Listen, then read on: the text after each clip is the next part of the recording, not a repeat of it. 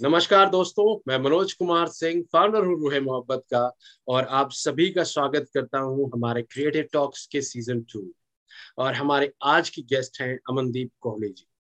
सन 2022 शुरू हो चुका है, नया साल है, उम्मीद है।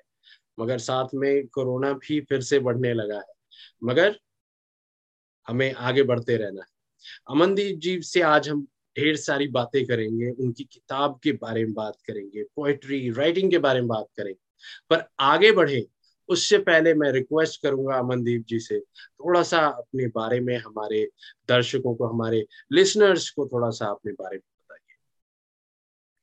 नमस्कार, मनोज जी। पहले तो मैं आपका बहुत बहुत शुक्रिया अदा करना चाहती हूँ कि आपने मुझे अपने कार्यक्रम में शामिल किया। और मैं ऐसे तो एक हाउस हाउस वाइफ हूँ और मेरा जो लिखने का शौक है, मैं शौकिया तौर पर लिखती हूँ और लिखते लिखते जो मेरी आज एक बुक भी पब्लिश हो गई है तो उस सबको देखते हुए मुझे बहुत खुशी हो रही है कि आज ये मेरा सफ़र जो है, आज यहाँ तक पहुँच सका है, पहुँच चुका है कि लोग मुझे पहचानने लगे हैं और जो बुक है, ये लफ्ज़ों का काफिला ये आपके सामने है। इसके बारे में तो मैं आपको बीच में बाद में जो आप बात करेंगे हम आगे तो मैं इसमें से जो है आपको पोइट्रीज अपनी सुनाऊँगी कुछ और आप भी सुनिए उसको। बिल्कुल बिल्कुल, हम देखिए, रूहे मोहब्बत में पोइट्रीज हमारे लिए ईंधन का काम करती है फ्यूल का काम करती है। तो उसी के उसी से हम आगे बढ़ते रहते हैं। और वैसे भी ठंडी है थोड़ा सा ईंधन ज़्यादा चाहिए होता है आगे बढ़ने के लिए।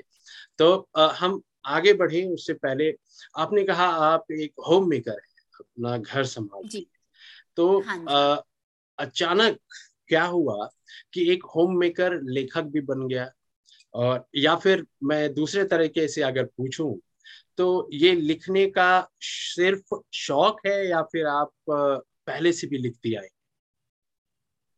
सर मैं ऐसा शौक तो मुझे शुरू से था स्कूल टाइम से मेरे मुझे लिखने का बहुत शौक था। जो मैं नो, नोटबुक्स के साथ और कॉपीज के साथ में अपनी एक डायरी भी लेके जाती थी जिसमें जब भी मुझे कभी ब्रेक मिलता था तो मैं उसमें कुछ ना कुछ लिखा करती थी। क्या है कि सर थॉट जो है वो कभी भी कहीं पे भी आ जाते हैं तो उसको लिखना बहुत वो आप उस समय जब आ जाते हो अब आप उसको लिख लो तो वो ज़्यादा बेहतर रहता है क्योंकि बाद में अगर आप कितनी भी कोशिश करो फिर वो समझ में नहीं आता। तो मैं एक डायरी भी मेंटेन करती थी शुरू से तो हाँ ये है कि मैं शौकिया लिखती थी मैंने कभी ऐसा सोचा नहीं था कि मैं आगे जाके कोई अब मेरी बुक पब्लिश होएगी या मेरे को इतना, मेरे फॉलोअर्स होएगी इंस्टाग्राम में, ये मैंने कभी नहीं सोचा था। लेकिन ठीक है, ये सफ़र शुरू हुआ है और आज अगर इस मुकाम तक पहुँचा है तो मुझे बहुत खुशी है इसके लिए। बिल्कुल बिल्कुल, बहुत अच्छी बात है ये। और सोचिए कितना खूबसूरत सफ़र है ये। कई बार हम लोग ज़िंदगी में बहुत सारी चीज़ें प्लान करते हैं पर वो प्लानिंग धरी रह जाती है और और कुछ हो जाता है हमारे ज़िंदगी के साथ। आपने बुक पब्लिश करने का नहीं सोचा और आज बुक पब्लिश भी कर लिया आपने। कितनी अच्छी बात है ये। अच्छा आ, हम आगे बढ़े उससे पहले थोड़ा सा मुझे अपने एजुकेशन के बारे में बताइए। आप कहाँ पे आपका जन्म हुआ और आपने कहाँ तक पढ़ाई की? सर मेरा छत्तीसगढ़ दुर्ग छत्तीसगढ़ जो मेरा राज्य है उसके दुर्ग ज़िले में मेरा जन्म हुआ है और मैंने ग्रेजुएशन किया है सर। तो बीए में तो उसमें मेरा एक सब्जेक्ट था इंग्लिश लिटरेचर तो वो जो लिटरेचर के जब मैं पोएम्स वगैरह और सब पढ़ती थी तो प, शायद हो सकता है कि वहाँ से भी मेरा कुछ शौक मुझे लगा या मेरी और लिखने की मेरी तमन्ना वहाँ से जागी। तो मुझे बहुत ज़्यादा शौक है ये सब पढ़ने का। अब तो खैर पढ़ना कम हो गया है काफ़ी सालों से लेकिन फिर भी मुझे अब लिखना ऐसा है कि बस दिमाग में जो आता है मैं वो लिख देती हूँ दिल से लिखती हूँ और बहुत ही सिंपल और सीधी लैंग्वेज में लिखती हूँ सर। जैसे कि हम आपस में बात करते हैं मैं उसी तरीके से कुछ लिखती हूँ बहुत ज़्यादा एफर्ट नहीं डालती। और कई मेरे जो फॉलोवर्स है वो मुझे कमेंट सेक्शन में बोलते भी है कि मैम आप बहुत सिंपल लिखती हैं। और ऐसा लगता है कि बिल्कुल कनेक्ट हो जाता है आपके वर्ड्स जो होते हैं वो दिल से।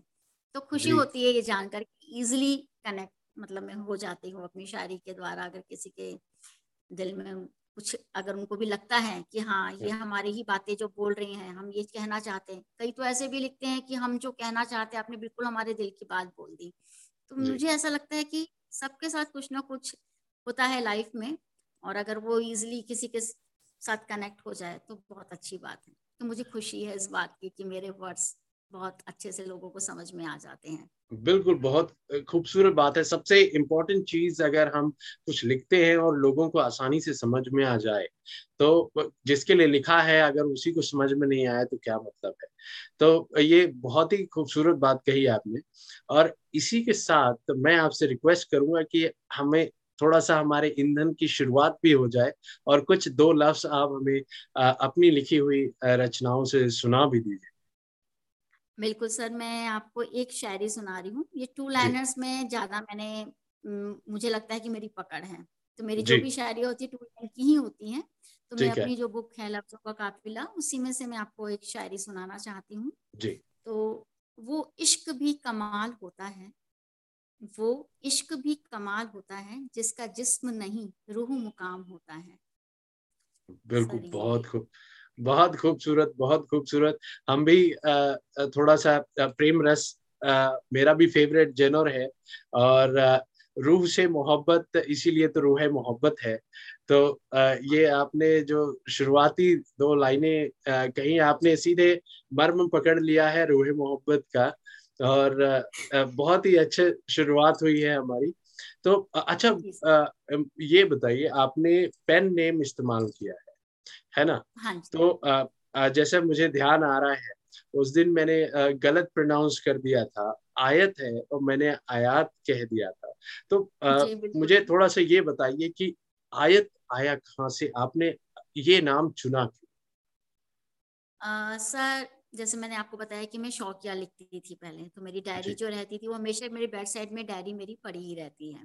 तो मेरी जो। डॉटर है बड़ी डॉटर तो वो एक बार आए वो रूम में आए और उन्होंने देखा कि डायरी में कुछ लिखा हुआ है। आमतौर पर क्या है मैं ऐसा लिखती थी किसी को शो नहीं करती थी कि मैं लिखती हूँ लेकिन अंदर ही अंदर मैं लिखती थी। तो वो डायरी पढ़ी तो उन्होंने ऐसे खोल के देखा और उन्होंने ऐसे मुझसे पूछा कि मम्मा ये किसने लिखा है? करके। तो मैंने बोला मैंने लिखा है। बोला अच्छा ये आपने खुद लिखा है? मैंने बोला हाँ। तो उन्होंने बोला कि ये आपने खुद लिखा है या कॉपी किया है? तो मैंने बोला नहीं बेटा मुझे लिखने का शौक है मैं लिखती हूँ। बोलती मम्मा ये तो बहुत अच्छा आपने लिखा है। तो इसको आप पब्लिकल क्यों नहीं मतलब ऐसे एक, एक स्टेज पे क्यों नहीं लाते आपके जो लोग भी आपकी शायरी को पढ़े अगर आप में इतना है कोई हुनर है तो। तो उस टैलेंट को आप एक्सपोजर मतलब एक्सपोजर मिले। उसको तो मैंने बोला कि मुझे नहीं लगता कि मैं मेंटेन कर पाऊँगी ये सब इतना कुछ अगर आप बोल रही हो तो। तो बोलती नहीं मामा अपन एक पेज बनाते हैं इंस्टाग्राम में और जब आपका मूड होगा तब आप पोस्ट करिएगा जब आप फ्री होगे। ऐसा ज़रूरी नहीं है कि आपको डेली करना है। जिस दिन आपका दिल हो आप करिए। मैंने हाँ। कहा ठीक है बेटा आप बनाइए फिर देखते हैं क्या होता है।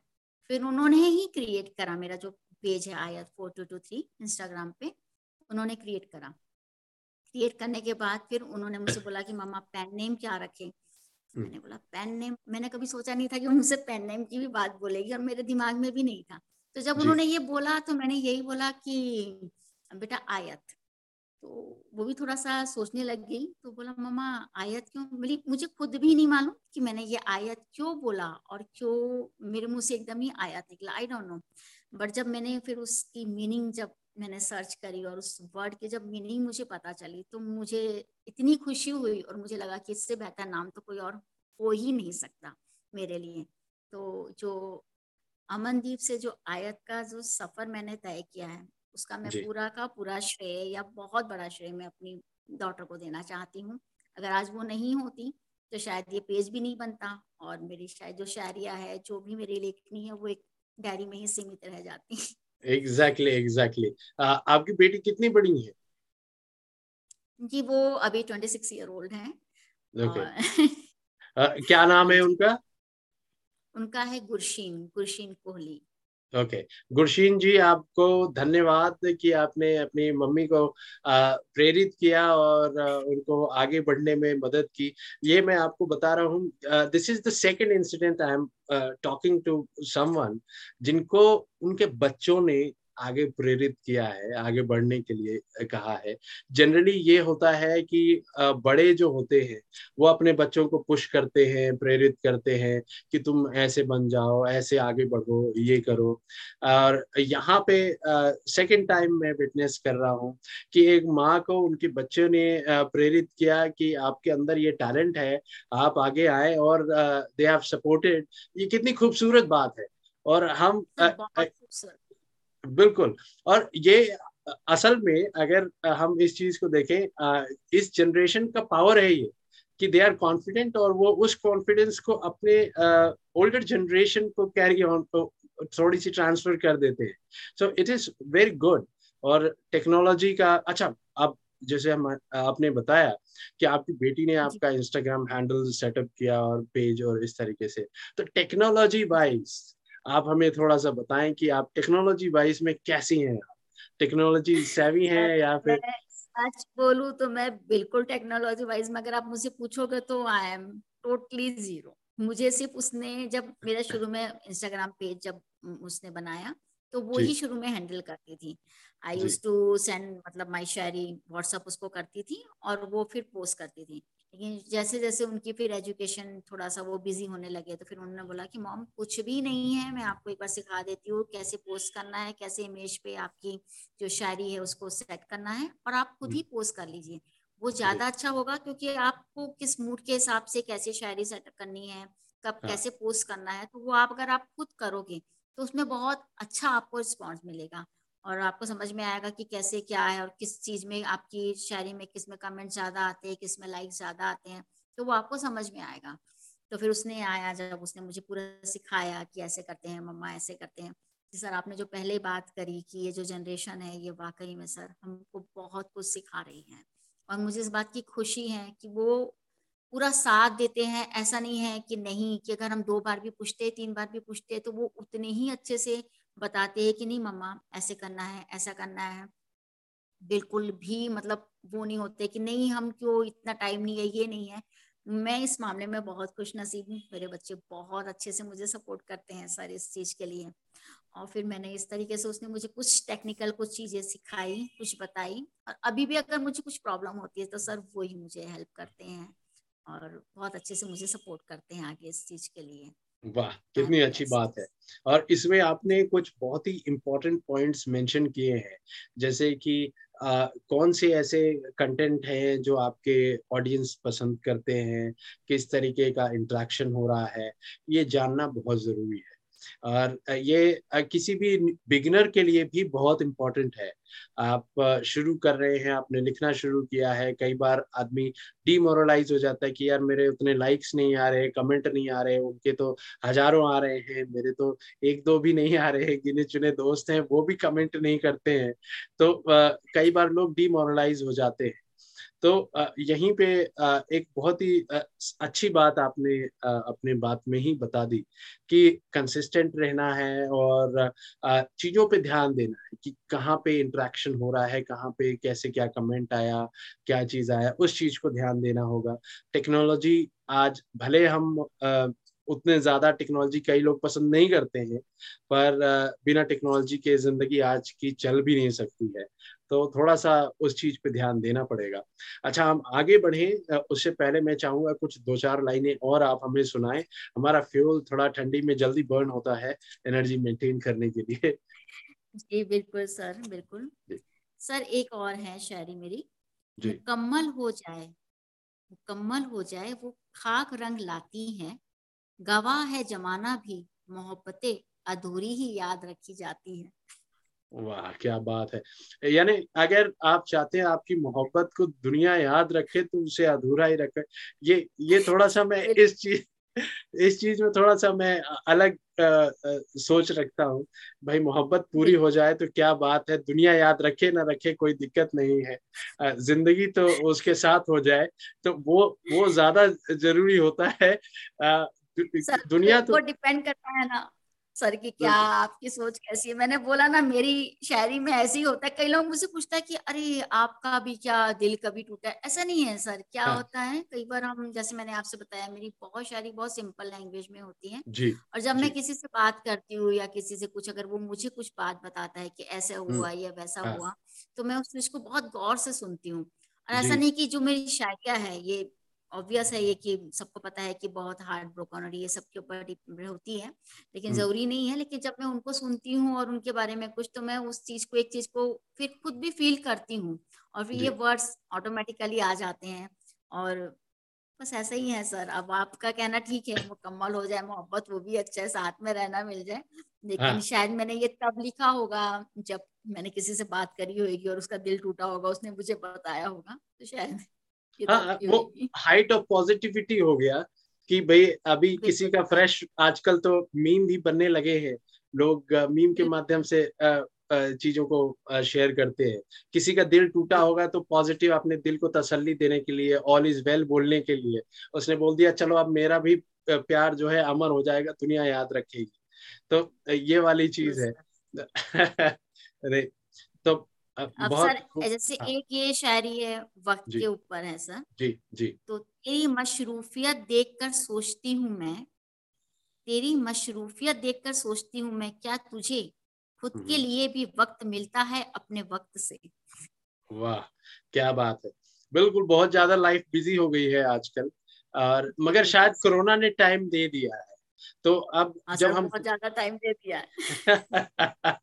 अच्छा तो मेरा नेक्स्ट सवाल उसी पे है कि आ, हाँ सन 2020 से जब लॉकडाउन लगा है हम वर्चुअली एक तरह से लॉक इन ही ज़िंदगी जी रहे हैं। और ऑफ़िस कम जाना होता है और स्कूल और कॉलेज की भी पढ़ाइयाँ जो है वो अब घर से हो रही हैं सीधे।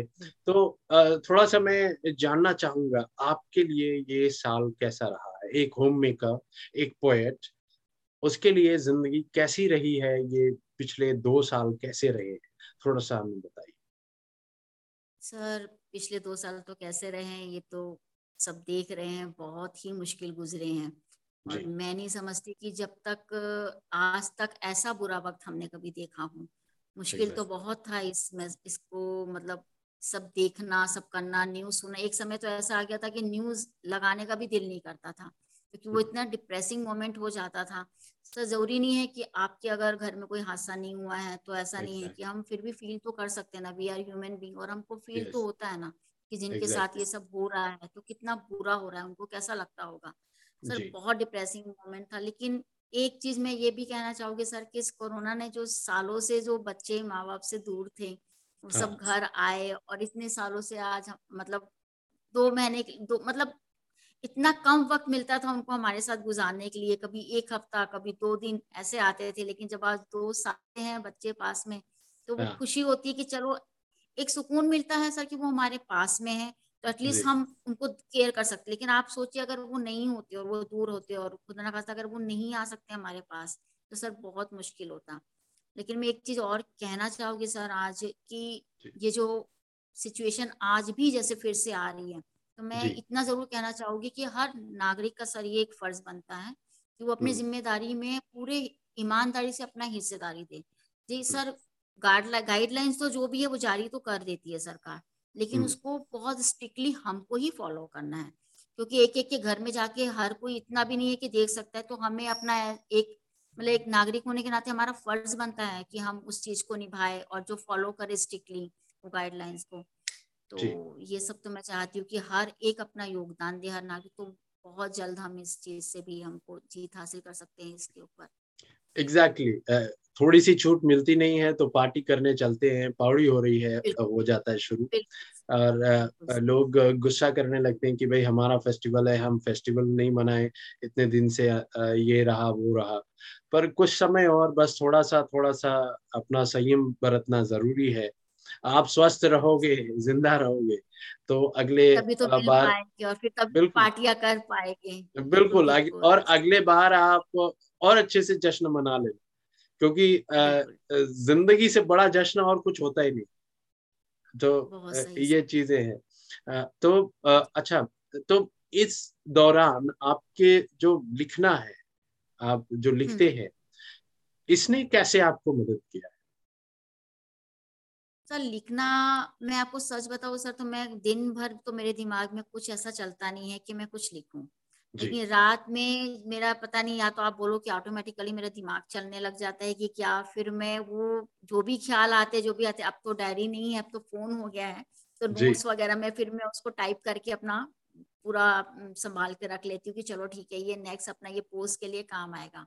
तो वो सर जब एक बार रात को दिमाग चलना पता नहीं मुझे भी नहीं मालूम ये जो लिखते हैं शायद सबके साथ ऐसा होता होगा कि रात के समय दिमाग बहुत अच्छा चलता है सर और वो हाँ. फिर इतना कुछ लिख लेती हूँ मैं चार पाँच कभी कभी दस भी शायरिया जो होती है वो मैं अपना संभाल के अपना उसको पूरा कॉपी करके रख देती हूँ अपने नोट्स में और फिर उसको पोस्ट करती हूँ तो मुझे इतना ये नहीं लगता क्योंकि मैं दिन में तो लिखती नहीं हूँ रात में ही ज़्यादातर मेरा ये लिखना होता है।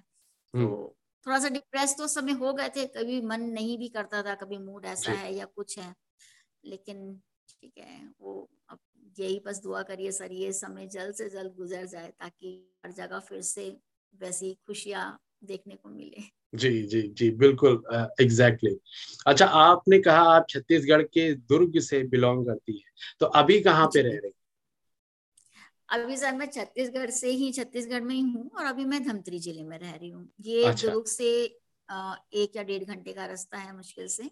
हाँ, हाँ. तो वहाँ पे है मेरा ससुराल।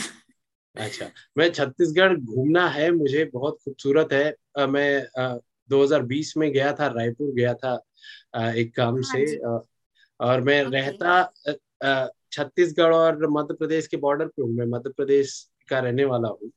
और अच्छा। मेरा जो नेटिव डिस्ट्रिक्ट है सिंगरौली है जो छत्तीसगढ़ से सटाई हुआ है। तो अच्छा, मगर कभी मुझे जाने का मौका नहीं मिला ऐसे कि घूमने के लिए पर अब जो एक बार जाके आ गया हूँ और थोड़ा सा मैंने देखा है और प्रकृति से मुझे बहुत प्रेम है और छत्तीसगढ़ में तो बहुत सारा प्रकृति है डाइवर्सिफिकेशन है। तो एक बार अब थोड़ा सा कोविड वगैरह बेटर हो जाए सिचुएशन तो मैं अपने रूहे मोहब्बत का ही लेके इवेंट करते हुए छत्तीसगढ़ घूमूँगा और वहाँ की संस्कृति और आपका स्वागत है हमारे राज्य में। बिल्कुल तो अच्छा ठीक है हम आगे बढ़ते हैं। अच्छा मुझे ये हाँ बताइए कि आपका सबसे बड़ा सपोर्टर कौन है फैमिली में? जब आप लिखते हैं आपके राइटिंग को सपोर्ट करने वाला कौन है सबसे बड़ा? सर जो आप पहले बता चुकी हूँ डॉटर जो है मेरी एल्डर डॉटर वो तो हम्म। मुझे सपोर्ट अभी भी करते हैं जैसे अगर मेरा कोई कई पोस्ट होती है जो एक हम्म। जैसी हो जाती है जैसे बोलती है एक ही मूड की होती है तो वो आके मुझे मम्मा बोलती है मम्मा बहुत हो गया एक ही मूड पे चल रहा है ये थोड़ा सा चेंज करो तो वो हाँ। बहुत सबसे बड़ी मेरी सपोर्टर है तो सबसे बड़ी क्रिटिक भी है सर वो मैं आपको बता अच्छा। दूँ वो पूरा ध्यान देती रहती है और आके बोलती है अब ये बहुत हो गया अब इसको थोड़ा सा अब अलग करो कुछ अलग लिखिए आप बहुत दिन हो गया आपका एक ही जैसा चल रहा है हाँ। और जो मेरी छोटी डॉटर है सर वो भी बहुत सपोर्ट वो मुझे आके ये ज़रूर बोलती है कि मम्मी अब आप रील्स वगैरह भी बनाया करो या अपनी शायरी पे आप वॉइस ओवर दिया करो पीछे से वो आप कुछ नया आप करो तो हम्म।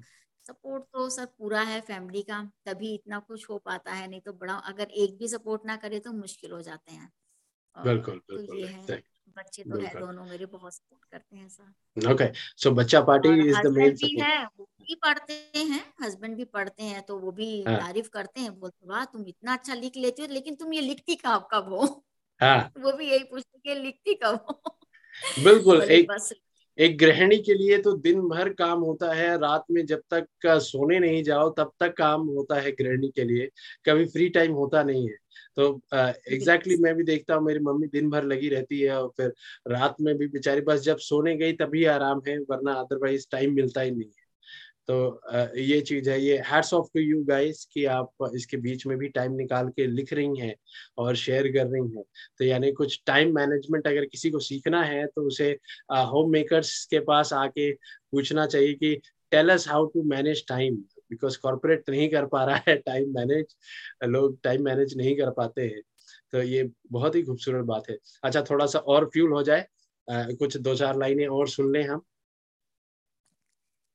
बिल्कुल सर एक ये आ, मैं ये जो आपके सामने एक थोड़ी सी पढ़ने जा रही हूँ उसके बारे में एक किस्सा मैं आपको सुनाना चाहती हूँ कि वो किस्सा है सर कि एक लड़की है उसे एक लड़के से तो बहुत मोहब्बत है प्यार है लेकिन वो जानती है कि वो भी उससे प्यार करता है पर हाँ। क्योंकि शायद वो इजहार नहीं कर पा रहा किसी कारणवश हाँ। तो उसके ऊपर ये दो लाइन है हाँ। ख्याल तुझे भी है मेरा? इस बात से इनकार ना कर। मैं जो कहना चाहती हूँ, उसका ख्याल तो कर। तू आसमान है मेरा, मुझे ज़मीन ना कर। शुक्रिया है तेरा जो किया है तूने मेरे लिए। एक नज़र की आरज़ू है तेरी, कबूल तो कर। वाह, क्या बात है। बहुत खूब कहा आपने इसमें बहुत खूब लिखा है। मगर एक चीज़ मैं जानना चाहूँगा, आज थोड़ा सा एक हम मॉडर्न वर्ल्ड में रह रहे हैं, यहाँ पे कई बार ये होता है कि लड़के को ही एक्सपेक्ट किया जाता है, अगर दिल में कुछ है तो लड़का ही बोले। लड़की भी तो प्रपोज कर सकती, बोल सकती है कि देखो, मेरे मन में ये है। तो ये ये थोड़ा सा कई बार क्या होता है, फिर लंबा खिंच जाता है।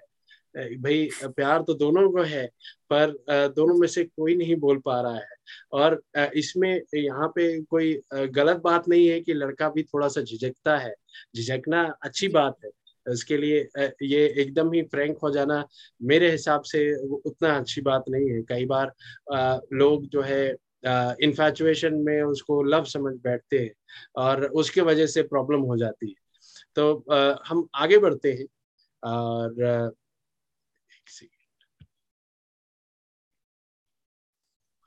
हाँ तो आ, हम इसकी बात कर रहे थे तो रिलेशनशिप एक ऐसी चीज़ है जिसपे खासकर मेरा भी एक फेवरेट टॉपिक है जिसपे हम आ, काफ़ी कुछ लिख सकते हैं।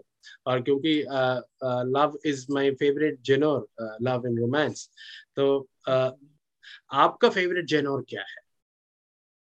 सर मेरा भी बस यही समझ लीजिए मेरी तो जितनी भी शायरी होती है सब इसी या तो प्यार के ऊपर होती है या ब्रेकअप के ऊपर होती है तो मेरा तो फेवरेट यही है। मैं चाहूँ भी तो कई बार मोटिवेशनल मैंने लिखने की कोशिश करी लेकिन फिर भी वो बोलते हैं ना जो आपका फेवरेट होता है वही हाँ. आपके दिमाग में चढ़कर बोलता है।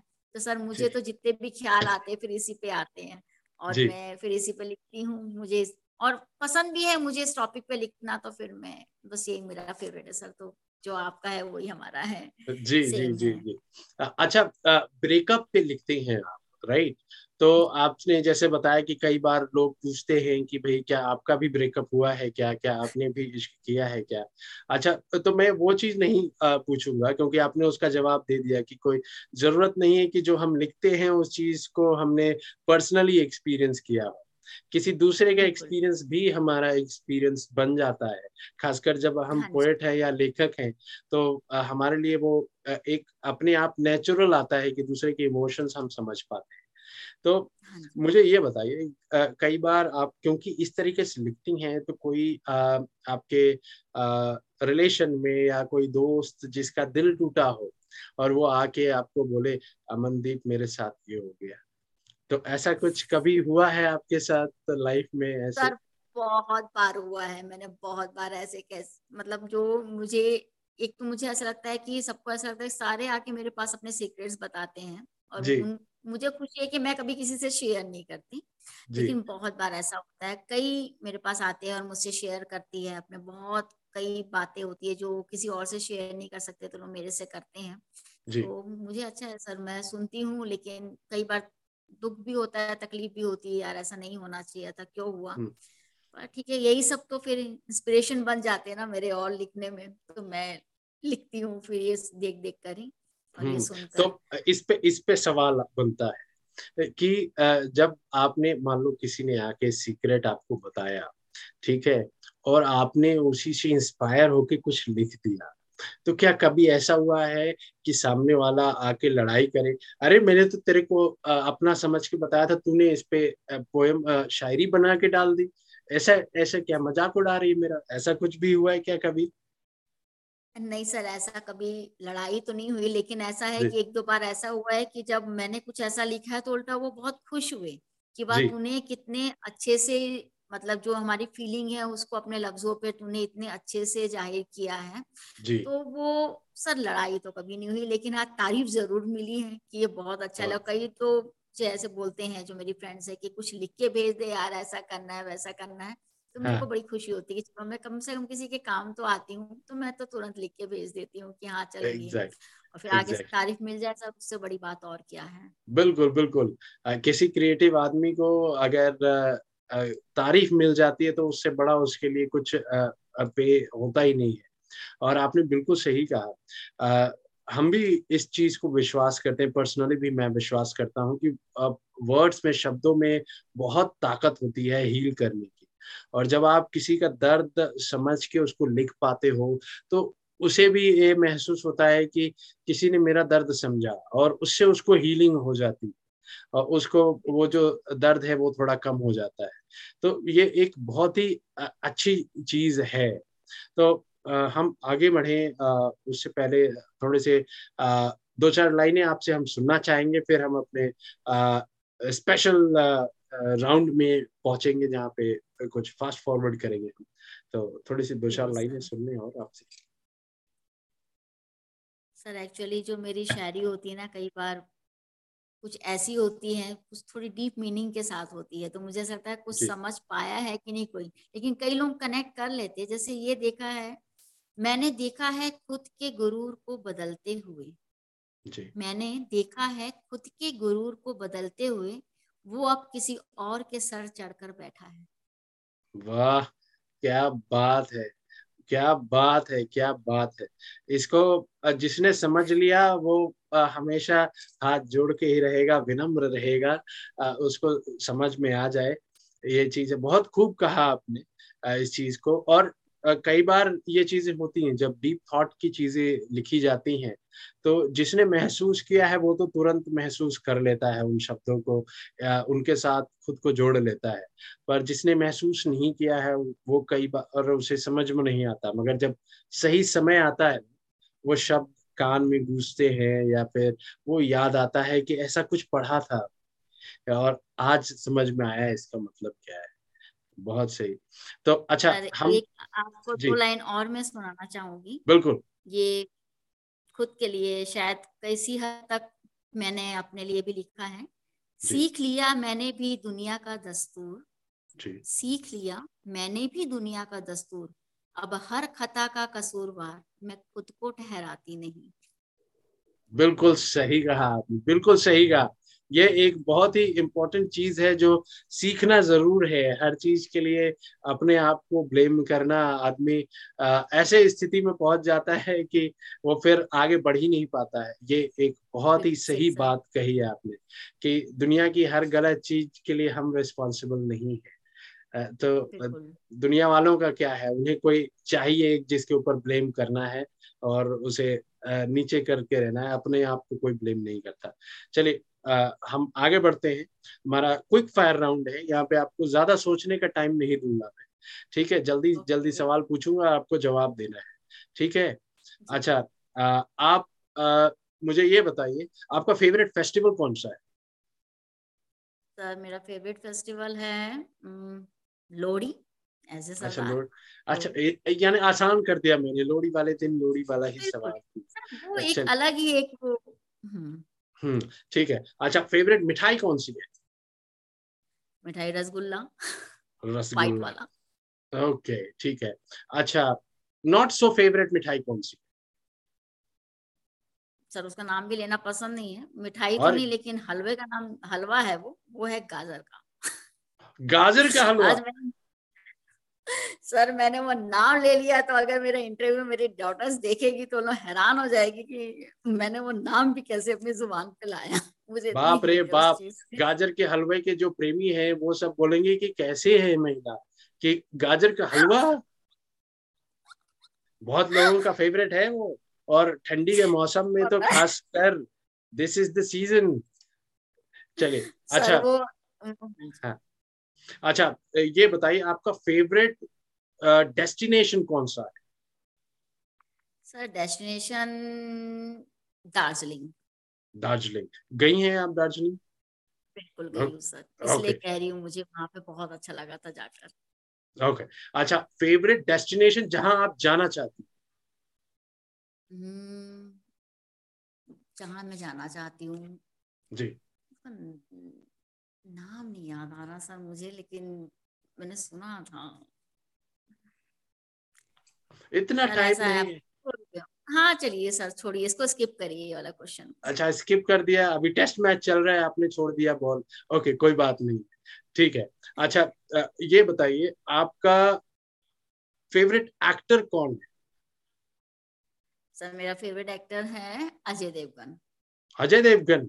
अरे वाह जी। मैंने मैंने कम ही लोगों को देखा Ajay Devgan favourite actor sir वो मुझे बहुत पसंद है।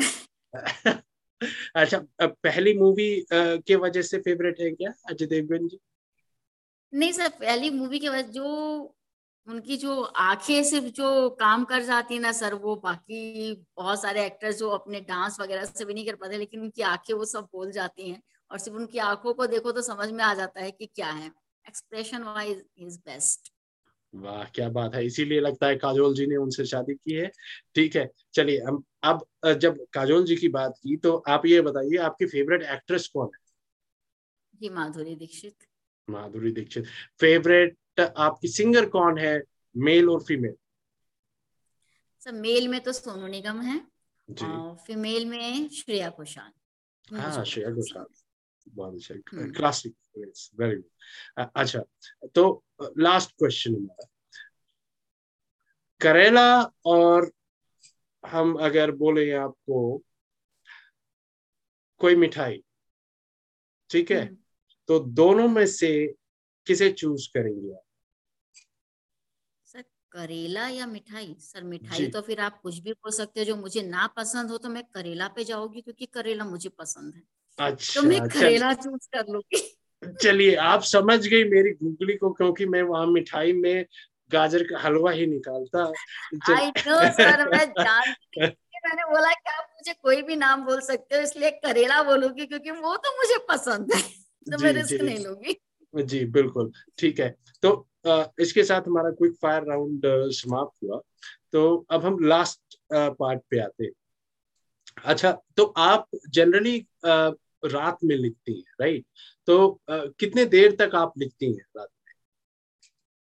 सर कभी ऐसा होता है कि एक एक घंटा भी लग जाता है कभी दो घंटे भी लग जाते हैं क्योंकि वो जो थॉट्स है ना सर वो फिर एक बार दिमाग में आना चालू होते हैं तो फिर आते ही रहते हैं। तो कई बार ऐसा होता है कि लिख लिया एक शायरी लिखने के बाद में पंद्रह बीस मिनट हो गया कुछ दिमाग में नहीं आया फिर अचानक से आ गया तो एक दो घंटे तो कहीं ना कहीं नहीं जाते हो ही जाते उतना तो टाइम लग ही जाता है। बिल्कुल। अच्छा मुझे ये बताइए, एक होम मेकर होने के साथ साथ कितना इम्पोर्टेंट है अपने पैशन को फॉलो करना? क्योंकि आपको लिखने का शौक था पैशन था आपको लिखने का।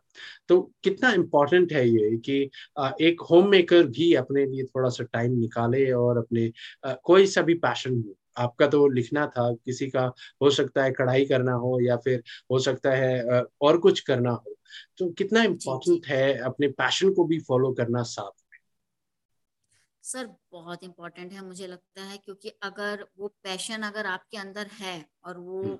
रहेगा तो वो आपको बहुत सारी चीज़ों से आपको बिल्कुल मतलब वो सोचने पे मजबूर कर देता है कि हमको ये सब चीज़ें जो है ये सब इजी लगने लग जाती है इजी गोइंग क्योंकि जब आप सारा काम वाम करके आप थक के आप रात को जब आते हो और यहाँ ये क्या हुआ वो सब सोचने की बजाय अगर आप ये सोचो कि जो आपका पैशन है अगर आप उसके लिए अपना थोड़ा भी वक्त निकालते हो और उससे जुड़ी कुछ भी चीज़ करते हो तो आपको कितनी खुशी देता है। क्योंकि वो आप अपने पूरे दिल से करते हो पूरी खुशी से करते हो तो उसमें आप सारा दर्द अपना सारा गम मेरे ख्याल से भूल जाते हो और बस फिर उसमें आप पूरा दिल लगाकर वो काम को करते हो तो फिर कोई हर कोई चीज़ बहुत छोटी लगती है वो चीज़ बहुत बड़ी लगती है। तो मेरा मानना है कि पैशन तो कभी नहीं छोड़ना चाहिए उसको कंटिन्यू रखना चाहिए और अपने अंदर ज़िंदा रखना चाहिए। Exactly exactly. बिल्कुल सही कहा आपने। मैं भी जो अपने कई बार लाइफ कोचिंग के सेशंस लेता हूँ उसमें मैं लोगों को बोलता हूँ कि फॉलो योर पैशन अपने पैशन को फॉलो करिए। टाइम उसको ये मत सोचिए कि मुझे टाइम निकालना पड़ेगा उसको रूटीन का हिस्सा ही बना लीजिए। ताकि आपको ये लगे ही नहीं कि मैंने अलग से टाइम डेडिकेट करना पड़ रहा है मेरे पैशन को फॉलो करने के लिए।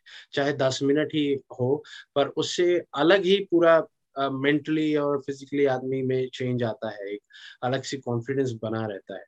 अच्छा तो uh, थोड़े से कुछ दो चार लाइनें और हम सुनेंगे आपसे और फिर लास्ट मैसेज आपसे लेंगे। बिल्कुल सर जी।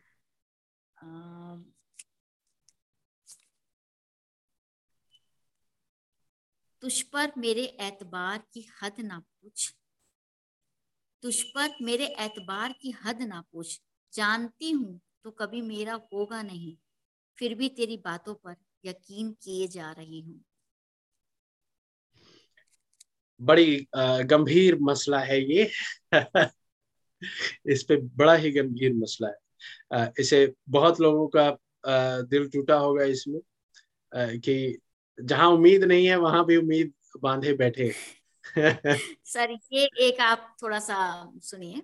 पूछ लेता हूँ अब भी पूछ लेता है अब भी मेरा हाल वो कभी कभी जी। पूछ लेता है अब भी मेरा हाल वो कभी कभी शायद उसे अपने दिए हुए जख्मों पर यकीन नहीं। अरे बाप रे बाप। सर ऐसा ही है मेरा। हाँ, बिल्कुल बिल्कुल। बहुत खूब लिखा आपने। तो एक बार मैं चाहूँगा आप फिर से अपनी किताब का एक बार हमें कवर पेज दिखा दे। आ, दोस्तों लफ्जों का काफिला आयत के द्वारा लिखा हुआ ए, ए, मतलब अमनदीप कोहली जी के द्वारा लिखा हुआ। इसका लिंक हमारे इस इंटरव्यू के डिस्क्रिप्शन में अवेलेबल रहेगा। तो आप अपनी कॉपी ग्रैब कर सकते हैं। फॉलोइंग दैट लिंक आप आराम से अपनी कॉपी ग्रैब कर सकते हैं। और जाने से पहले मैं आपसे चाहूँगा, अमनदीप जी, कि हमारे लिसनर्स के लिए कोई मैसेज आप, नया साल शुरू हो गया है और आज लोरी भी है तो कुछ मैसेज आप अगर हमारे लिसनर्स को देना चाहें। बिल्कुल सर लोड़ी तो मैं यही चाहती हूँ, आज जितने भी ये तकलीफ़ है लोगों को जो इस तर्ज के इस माहौल से गुजर रहे हैं, वो बस भाई गुरु करें कि वो आज पूरी उस लोड़ी की जो आग में वो सब जलकर खाक हो जाए। और मैं लोगों से यही कहना चाहूँगी कि जो भी समझता है कि नहीं, हमें अपना पैशन, अब कहाँ टाइम है, क्या है, बिल्कुल नहीं। टाइम आप निकालिए और अपने पैशन को बिल्कुल मत, उसको अधूरा छोड़िए, उसे पूरा करने की पूरी की पूरी कोशिश करिए। ये आप ही हो, आपका पैशन है, आप ही उसे पूरा कर सकते हो और आप ही ज़िंदा रख सकते हो। तो मेरा मानना यही है कि जब मैं एज ए होम मेकर कर सकती हूँ तो कोई दूसरा भी बहुत इजीली इस चीज़ को कर सकेगा और करना भी चाहिए सर जी, बिल्कुल, बहुत खूब कहा आपने और धन्यवाद करना चाहूँगा अमनदीप जी, आपने समय निकाला हमारे साथ और बड़ी खूबसूरत आपने शायरियाँ सुनाई और आपके ज़िंदगी के कुछ किस्से सुनाए आपने, कैसे टाइम निकाल के आप एक होम मेकर होके एक किताब भी लिख चुकी हैं और आपकी शायद दूसरी भी किताब आ रही है। मैंने चाहूँगा कि आप लीक करें उसे। तो दोस्तों आप लोग उन्हें फॉलो कर सकते हैं। आयत नाम से उनका इंस्टाग्राम हैंडल है। वो भी हमारे डिस्क्रिप्शन में मेंशन रहेगा। आप उस पे लिंक पे क्लिक करके उनको फॉलो कर सकते हैं क्योंकि जल्दी उनकी दूसरी भी किताब आ रही है। तो आप उनकी पहली किताब भी ले सकते हैं उसकी कॉपी उसका लिंक रहेगा। दूसरी किताब जैसे आएगी तो वो भी आपके साथ शेयर कर दिया जाएगा और तब तक आप उनको फॉलो करें और जो वो पोस्ट कर रही है डे टू डे बेसिस पे तो वो, उनको आप पढ़ें और फीडबैक दें क्योंकि हम सब के लिए क्रिएटिव लोगों के लिए, हमारे लिसनर्स का, हमारे रीडर्स का फीडबैक भी बहुत इंपॉर्टेंट होता है। तो नेक्स्ट टाइम हम फिर आएँगे किसी दूसरे गेस्ट के साथ, तब तक आप सब अपना खूब ध्यान रखें। नमस्कार। नमस्कार।